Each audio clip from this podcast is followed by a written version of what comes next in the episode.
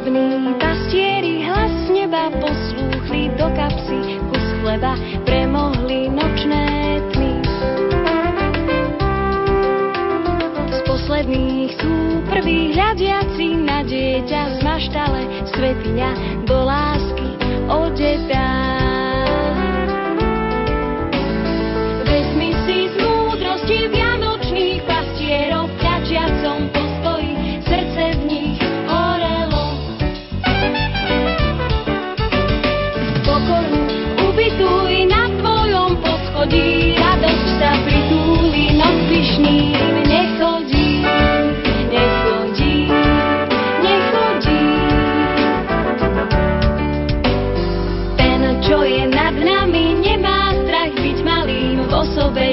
Dieťaťa svoju tvár odhalil.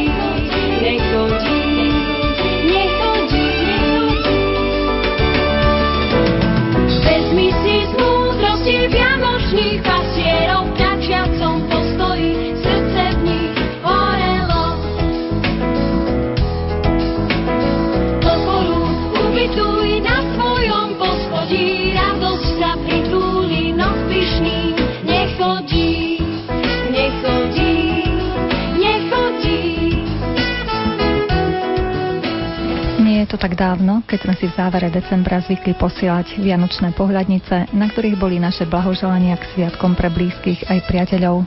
Moderná doba priniesla inú formu komunikácie medzi ľuďmi, no stále tieto dvojrozmerné obrázky sú zaujímavé pre zberateľov, ktorí z nich dokážu vyčítať aj to, čo na nich nie je napísané, napríklad z ktorého roku pochádzajú, kto ich vyrobil, ba dokážu veľa vypátrať aj o odosielateľovi či adresátovi. Medzi takých zberateľov, ktorí sa môžu pochváliť bohatou zbierkou pohľadníc, patrí aj riaditeľ štátnej vedeckej knižnice v Košiciach Jan Gašpar. Na stretnutie s ním vás pozývajú tvorcovia relácie Jaroslav Fabian a Mária Čigášová.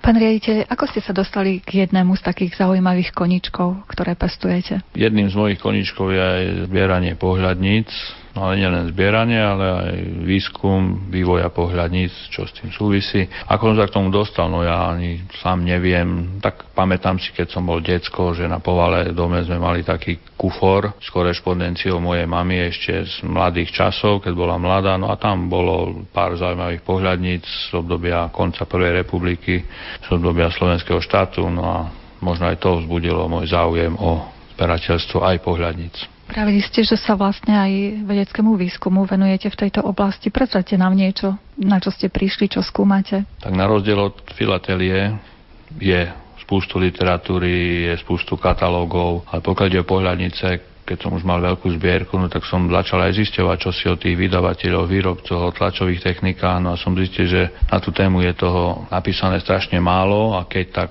väčšinou v Nemecku, v Poľsku, možno aj v Maďarsku, ale u nás tá literatúra nie je bežne dostupná a preto som sa proste začal zaujímať. Začal som skúmať jednak na základe toho, že som rozstriedoval vlastnú zbierku podľa rôznych takýchto kritérií a potom aj z odbornej literatúry, ktorú horko ťažko sa mi podarilo a aj naďalej darí zháňať. Ono sem tam niekde niečo vydajú, ale je to naozaj ako mozaika, ktorú človek skladá z tých rôznych kamienkov.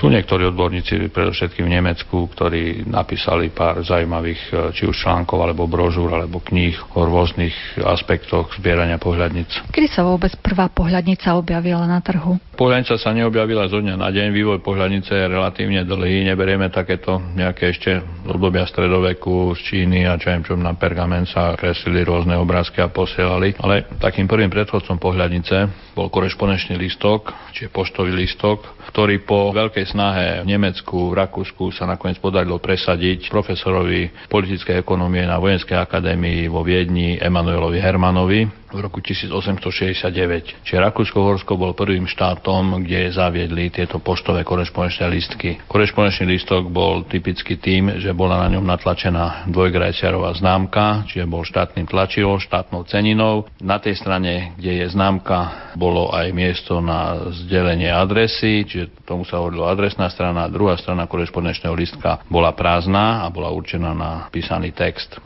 Už v roku 1869, keď zaviedli korešpondenčný listok dňom 1. oktobra, do konca tohto roku prešlo Rakúskom Uhorskom 2,7 milióna korešpondenčných listkov, čiže jej obľúbenosť e, sa hneď prejavila. Totiž e, nie všetky správy, ktoré dovtedy ľudia museli vkladať do obálok a posielať ako listy, bolo nutné takto ukrývať, čo pred poštárkami, pred slúžkami, čiže kapitalizmus zrazil heslo času peniaze, čiže aj v tomto smere sa to prejavilo. Jednak, že ten text nemusel byť skladaný do obálky, jednak korešpondenčný listok mal vytlačenú dvojgrajciarovú známku Františka Jozefa a listová známka bola trojgrajciarová, čiže šetrili sa aj peniaze, preto sa korešpondenčný listok stal takýto obľúbený. V podstate je predchodcom pohľadnice, pretože takí rôzni ľudia, ktorí to nejak chceli si skrášliť, spestriť. Prvým takýmto človekom, ktorý sa pokladá za tvorcu najstaršieho predchodcu pohľadnice, bol tlač tlačiar Augustin Schwarz z nemeckého Oldenburgu, ktorý v čase, keď vznikla prusko-francúzska vojna, zaslal svojmu známemu korešpondenčný listok s týmto oznámom a na adresnú stranu korešpondenčného listka do horného ľavého rohu vytlačil obrázok vojaka s kanónom a to sa pokladá za predchodcu prvej pohľadnice. Na území Uhorska, respektíve Rakúsko-Uhorska sa za najstaršiu pohľadnicu od roku 1871 pokladá takýto poštový listok, kde vojak Petar Manojlovič, ktorý slúžil vo Viedni, zaslal do Srbska, ktorého čas bola súčasťou rakúsko monarchie, takýto korešpondenčný listok, na ktorý dal vytlačiť obrazok draka, ktorý ako svoje krídla rozťahuje nad Balkánom, čiže to bol ako symbolom poroby Slovanov na Balkáne. No a to sa pokladá za najstaršiu pohľadnicu na území Rakúsko-Uhorska. Potom už nasledovali aj ďalšie štáty v roku 1870, ktoré zaviedli korešpondenčné listky. Bolo to Nemecko, Francúzsko, Švajčiarsko a potom už aj sa to postupne rozšírilo do celého sveta, čiže v Rakúsku-Uhorsku bol ten vynález poštového listka korešpondenčného. Bolo to ale štátnou ceninou, štátnym tlačivom a postupne, ako sa rozmáhalo vytlačovanie tých obrázkov na tú adresnú stranu, no tak štát mal výhrady voči tomu, aby na štátne tlačivo, na štátnu ceninu, kde kto natlačoval rôzne obrázky, tak preto bolo prijaté nariadenie, ktoré s účinnosťou od 1. januára 1885 povoľovalo už aj tlač súkromných korešpondenčných lístkov ako podnikateľského produktu s podmienkou, že tam bude musieť byť nalepená takisto dvojgrajciarová známka. Už tam známka natlačená nebola, čiže tým pádom tento súkromný korešpondenčný listok nebol už štátnou ceninou. Ďalšou podmienkou ale bolo, že obrázky nesmú byť natlačované na adresnú stranu, ale na stranu, kde sa písal text pre adresáta No a takto sa aj potom realizovalo, s tým, že tie obrázky boli spočiatku maličké, iba väčšinou v ľavom hornom rohu, postupne sa zväčšovalo a text pre písateľa sa samozrejme na úkor obrázku zmenšoval. Čiže tá obrázková strana dnes, predná strana pohľadnice, bola kedysi zadnou stranou korešpondenčného listka. A tá adresná strana, tá dlhá adresa, tam sa nesmelo písať, pretože keby tam bol nejaký písaný text, tak pošta by to nebola doručila. Čiže mohlo sa pritlačiť obrázky podľa ľubovole už toho súkromníka, ktorý si aj vytlačil korešponečný listok iba na tú zadnú stranu. Že pôvodný revers pohľadnice je dnes predná strana pohľadnice.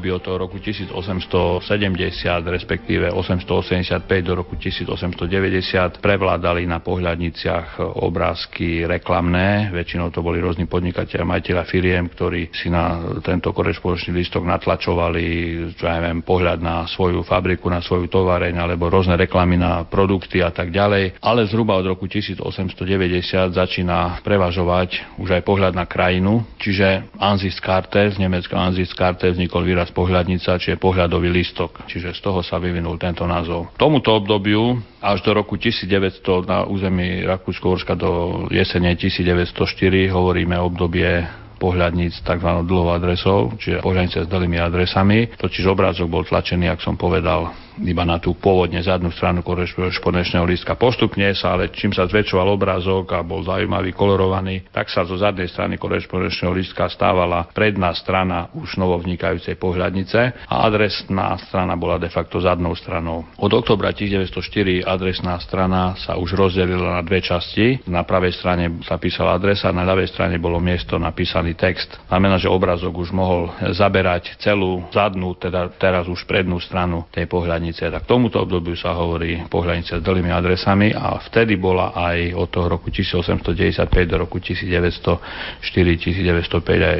tzv. zlatá éra pohľadníc. Bolo dobrým zvykom, aby v každej dobrej rodine boli albumy, kde boli zakladané pohľadnice, sa zbierali pohľadnice či už z rôznych žánrov alebo z celého sveta a preto sa aj mnohé z nich zachovali. Do dnešných čas.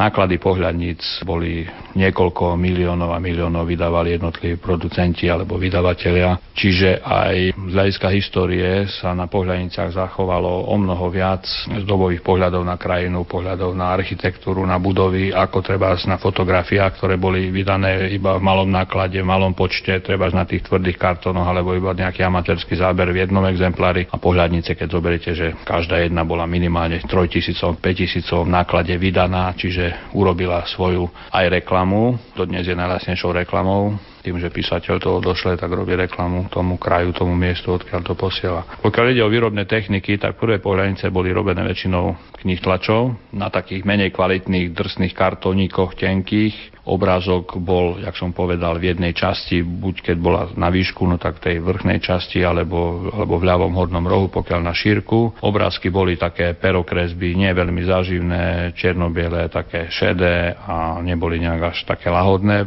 pre oko adresáta alebo zberateľa. No začiatkom 90. rokov sa začínajú vydávať aj pohľadnice kolorované a boli to už vyrábané technikou litografie, kameňotlače. Vtedy už začínajú byť pohľadnice takéto pestré väčšinou boli také okienkové, že bolo tam viacej obrázkov na jednej pohľadnici na tej strane. No a potom tam bolo miesto napísaný text. Zhruba od roku 1894-95 sa začína uplatňovať už aj svetlotlač. To už boli prvé pohľadnice robené na podklade fotosnímok a Myslím si, že ich kvalita už bola veľmi dobrá a aj dnes sú medzi zberateľmi najviac zbierané, najviac cenené. Ten kartón bol už tvrdší, kvalitnejší, bol zložený z viacerých vrstiev, aj zo štyroch vrstiev. No a tieto pohľadnice naozaj sú veľkou lahôdkou pre zberateľov. Zhruba tak do roku 1905 boli v tej vynikajúcej kvalite neskôršom období, hlavne v období prvej svetovej vojny, kvalita, jednak to už boli väčšinou reprinty, niekoľkokrát opakované dotlače tých pohľadníc, kvalita každej dotlače bola horšia ako tej predchádzajúcej, čiže prišla aj prvá svetová vojna, kde aj hospodárske pomery nedovoľovali, aby tá kvalita tých pohľadníc bola taká, aká bola pred prvou svetovou vojnou, čiže to nastáva také obdobie úpadku pohľadníc. Prvé fotopohľadnice sa už objavujú koncom 19. storočia, už aj tu z zemia Slovenska sú známe z roku 1898, čo aj zo Spískeho podradia, z Gelnice, Samam, z Bierke, aj z iných miest na Slovensku ale to boli ešte naozaj také popolušky. Vo väčšej miere sa začínajú fotopohľadnice vyrábať a uplatňovať až v 20. rokoch keď bola vynajdená tzv. technika bromografie. Pohľadnice sa robili už fotochemickou cestou na takých dlhých pásoch, hovorilo sa im kilometrová pohľadnica a tieto pasy boli potom rozkrajované na tie malé pohľadnice. Ale v tom čase, v tých 20 rokoch, okrem fotopohľadníc začínajú sa vo väčšej mere vyrábať a prejavovať aj pohľadnice, ktoré sú naďalej tlačené technikou hĺbkotlače. To je takisto už vynikajúca kvalita, ako aj svetlotlač, aj tá hĺbkotlač. Hĺbkotlačové pohľadnice tak začiatkom 30. rokov už zanikajú tá technika a v plnej miere začína prevládať technika fotochemická, čiže fotopohľadnice. Ono sú najvernejšie aj z hľadiska historickej vernosti, sú tie obrázky najmenej nejak e, komolené, ale jednak sú iba čiernobiele. Je pravdou, že tie, ktoré boli kolorované, či svetlotlače, či hĺbkotlače, no tak farba nevždycky zodpovedala skutočnosti, pretože to bolo robené tlačarenskou technikou a Neraz mám treba z určité pohľadnice, kde je úplne ten istý záber a raz sú tam strechy zelené, raz sú tam strechy červené, raz je električka červená, raz je električka zelená, pritom je to to isté, tá istá snímka je urobená ako podklad. Takže potom v tých 30 rokoch začínajú prevládať už fotopohľadnice s tým, ale že pohľadnice začínajú byť aj také fádne, lebo sú černobiele, sú také jednotvárne, takže už takú obľubu nemajú. V súčasnosti začína už aj toto prevládať, pretože sa začína klásť väčší dôraz na kvalitu reprodukcie, na to, ako ten objekt vyzeral. Mnoho razy sa to využíva pri reštaurovaní pamiatok a podobne. Such was his intention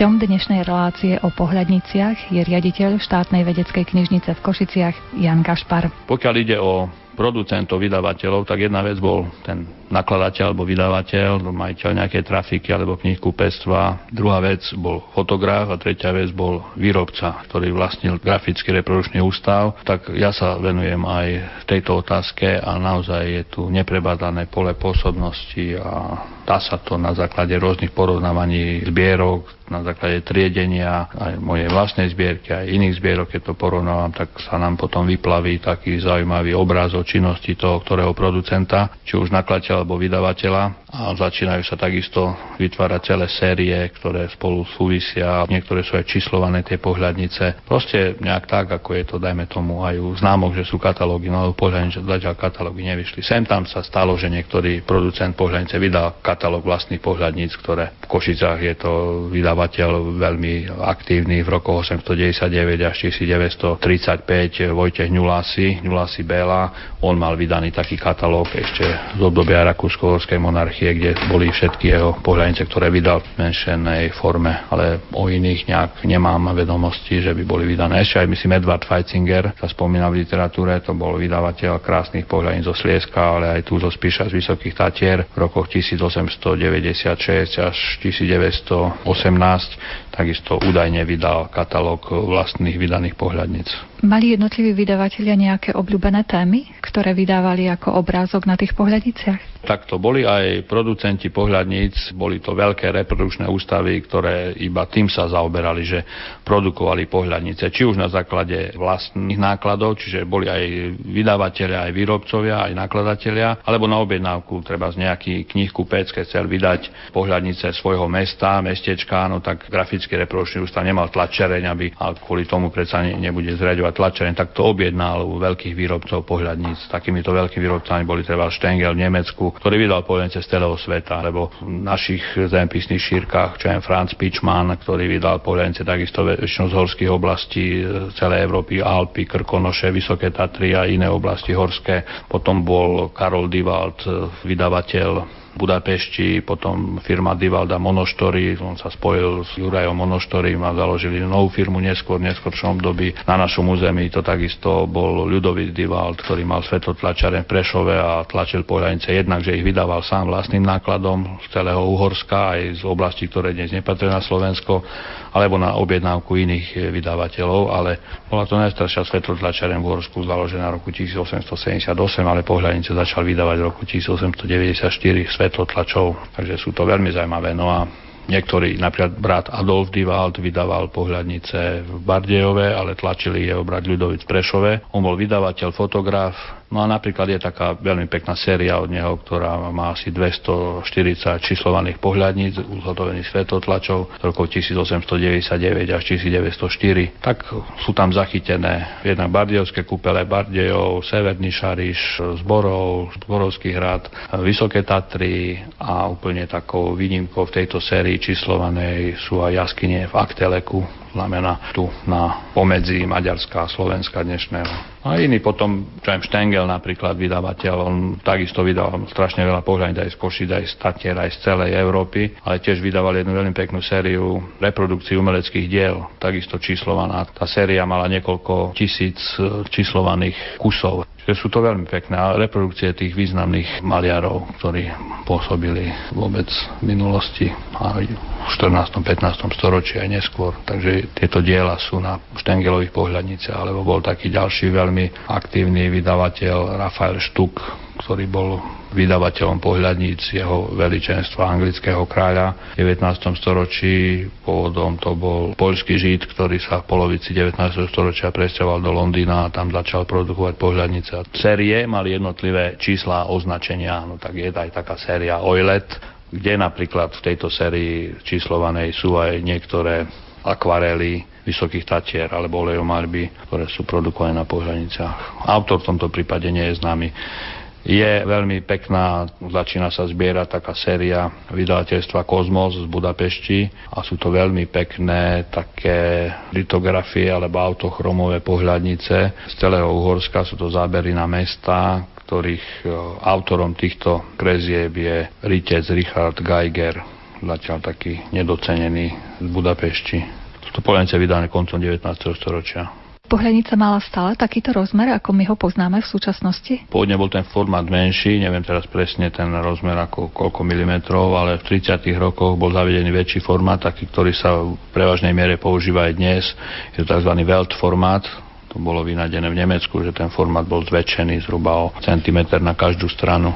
Samozrejme pohľadnica je okrúhle alebo rôznych iných nepravidelných tvarov, ale poštová norma tieto pohľadnice ani nedovoluje zasielať. No ale väčšinou aj sú doručené, ale je riziko, že keď kúpim okrúhlu pohľadnicu, že ju pošta ani nedoručí, pretože doručila by ju, ale v obálke. Čiže tam je presne stanovený štátnou nejakou technickou normou ten rozmer pohľadnice. Môže byť tá menšia, tá historická, ten formát, alebo ten väčší, tzv. Welt formát. Hovorili sme o obrázkovej strane pohľadnice. Čo si písali na tú textovú časť z vašej zbierky, keby ste vybrali nejaké také zaujímavosti? Kto komu písal a čo? Sú zaujímavé pohľadnice aj z hľadiska písateľa a adresáta. Veľmi sú zaujímavé napríklad moje zbierky, čo mám, tak keď nejaký grof písal nejakému príbuznému, tiež nejakému grofovi alebo nejakej grofke, sú to známi ľudia z dejín, no a je zaujímavé mať ich rukopis a ich pohľadnicu, ktorú doslali čo ja viem, grof Teleky mal vilu Sikra, dnešný Sibír v Novom Smokovci, ktorú postavil roku 1907. No a mám tri také pohľadnice rôzne, na ktorých je odfotená tá jeho vila. Teda neodfotená, je to svetlotlač, čiže normálne pohľadnica vyrobená v tlačiarni v grafickom ústave a posiela to z Nového Smokovca z tej svojej vily komu si do Budapešti, teraz si nepamätám meno. Čiže ako tu ti posielam na pohľadnici moju vilu, ako vyzerá tá nová vila, ktorú som postavil v Novom Smokovci v Tatrach. No a je zaujímavé mať takéto pohľadnice. Keď zomrel prezident Masaryk, bola vydaná taká pohľadnica s jeho podobizňou, čierno orámovaná, bola vydaná vtedy aj príležitostná známka pri príležitosti jeho úmrtia a je zaujímavé, že mám takú pohľadnicu s jeho podobizňou, s tou príležitostnou pečiatkou z času jeho umrtia alebo pohrebu, si presne nepamätám. A bola písaná akému si Masarykovi do Michaloviec. V tom čase tam žil takto bežné meno relatívne na Morave, takže je unikátna tým, že je tam známka černoramovaná pečiatka príležitostná z jeho umrtia, podobizeň Masaryka na pohľadnici, tá istá ako na známke a ešte aj tá pohľadnica bola adresovaná akému si pánovi Masarykovi do Michaloviec.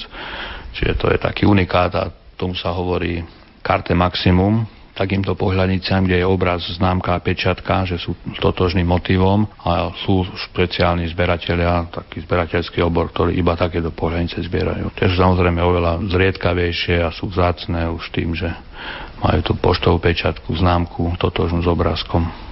Keďže naši poslucháči počúvajú práve tento náš rozhovor pohľadnicový počas Vianoc, skúsme im priblížiť, kedy sa vlastne začali na Vianoce extra posielať tie pohľadnice. Prvé vianočné pohľadnice a blahoprajené novoročné aspoň ja, čo mám zbierky, ja to špeciálne nezbieram, ale napriek tomu asi dve alebo tri výstavy sme vo vedeckej knižnici usporiadali z tej mojej zbierky tak naozaj vyplavili sa veľmi zaujímavé, veľmi krásne. Dakedy sa im hovorilo gič týmto veciam ešte v 70. rokoch, no ale tento krásny gič je dnes nenormálne zájumom zberateľským a veľmi sa to zbiera. Tzv. žánrové pohľadnice, no ale na rozdiel od tých klasických polen, tak hovoril, že boli najprv tie reklamné obrázky, potom obrázky tých rôznych tovární a výrobný závod, kde sa ten podnikateľ chcel aj prezentovať. Potom boli tie pohľady na krajinu. Tie blahoprajné, vianočné, novoročné prišli neskôr, tak až koncom 90. rokov 19.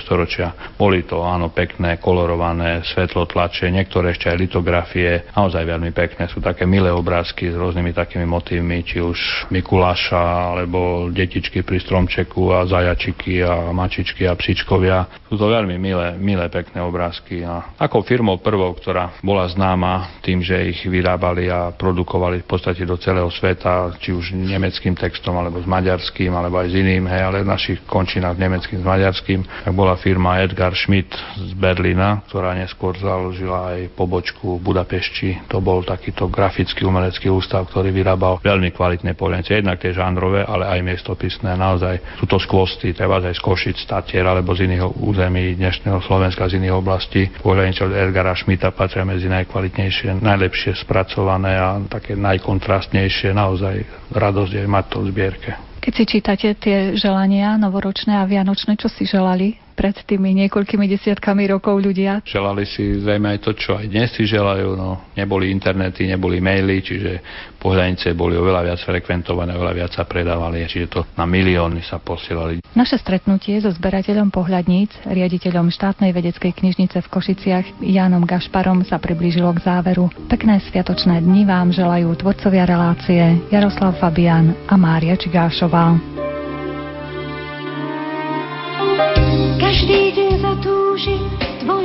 Očiach vidieť, že srdce je doma a mňa neobíde.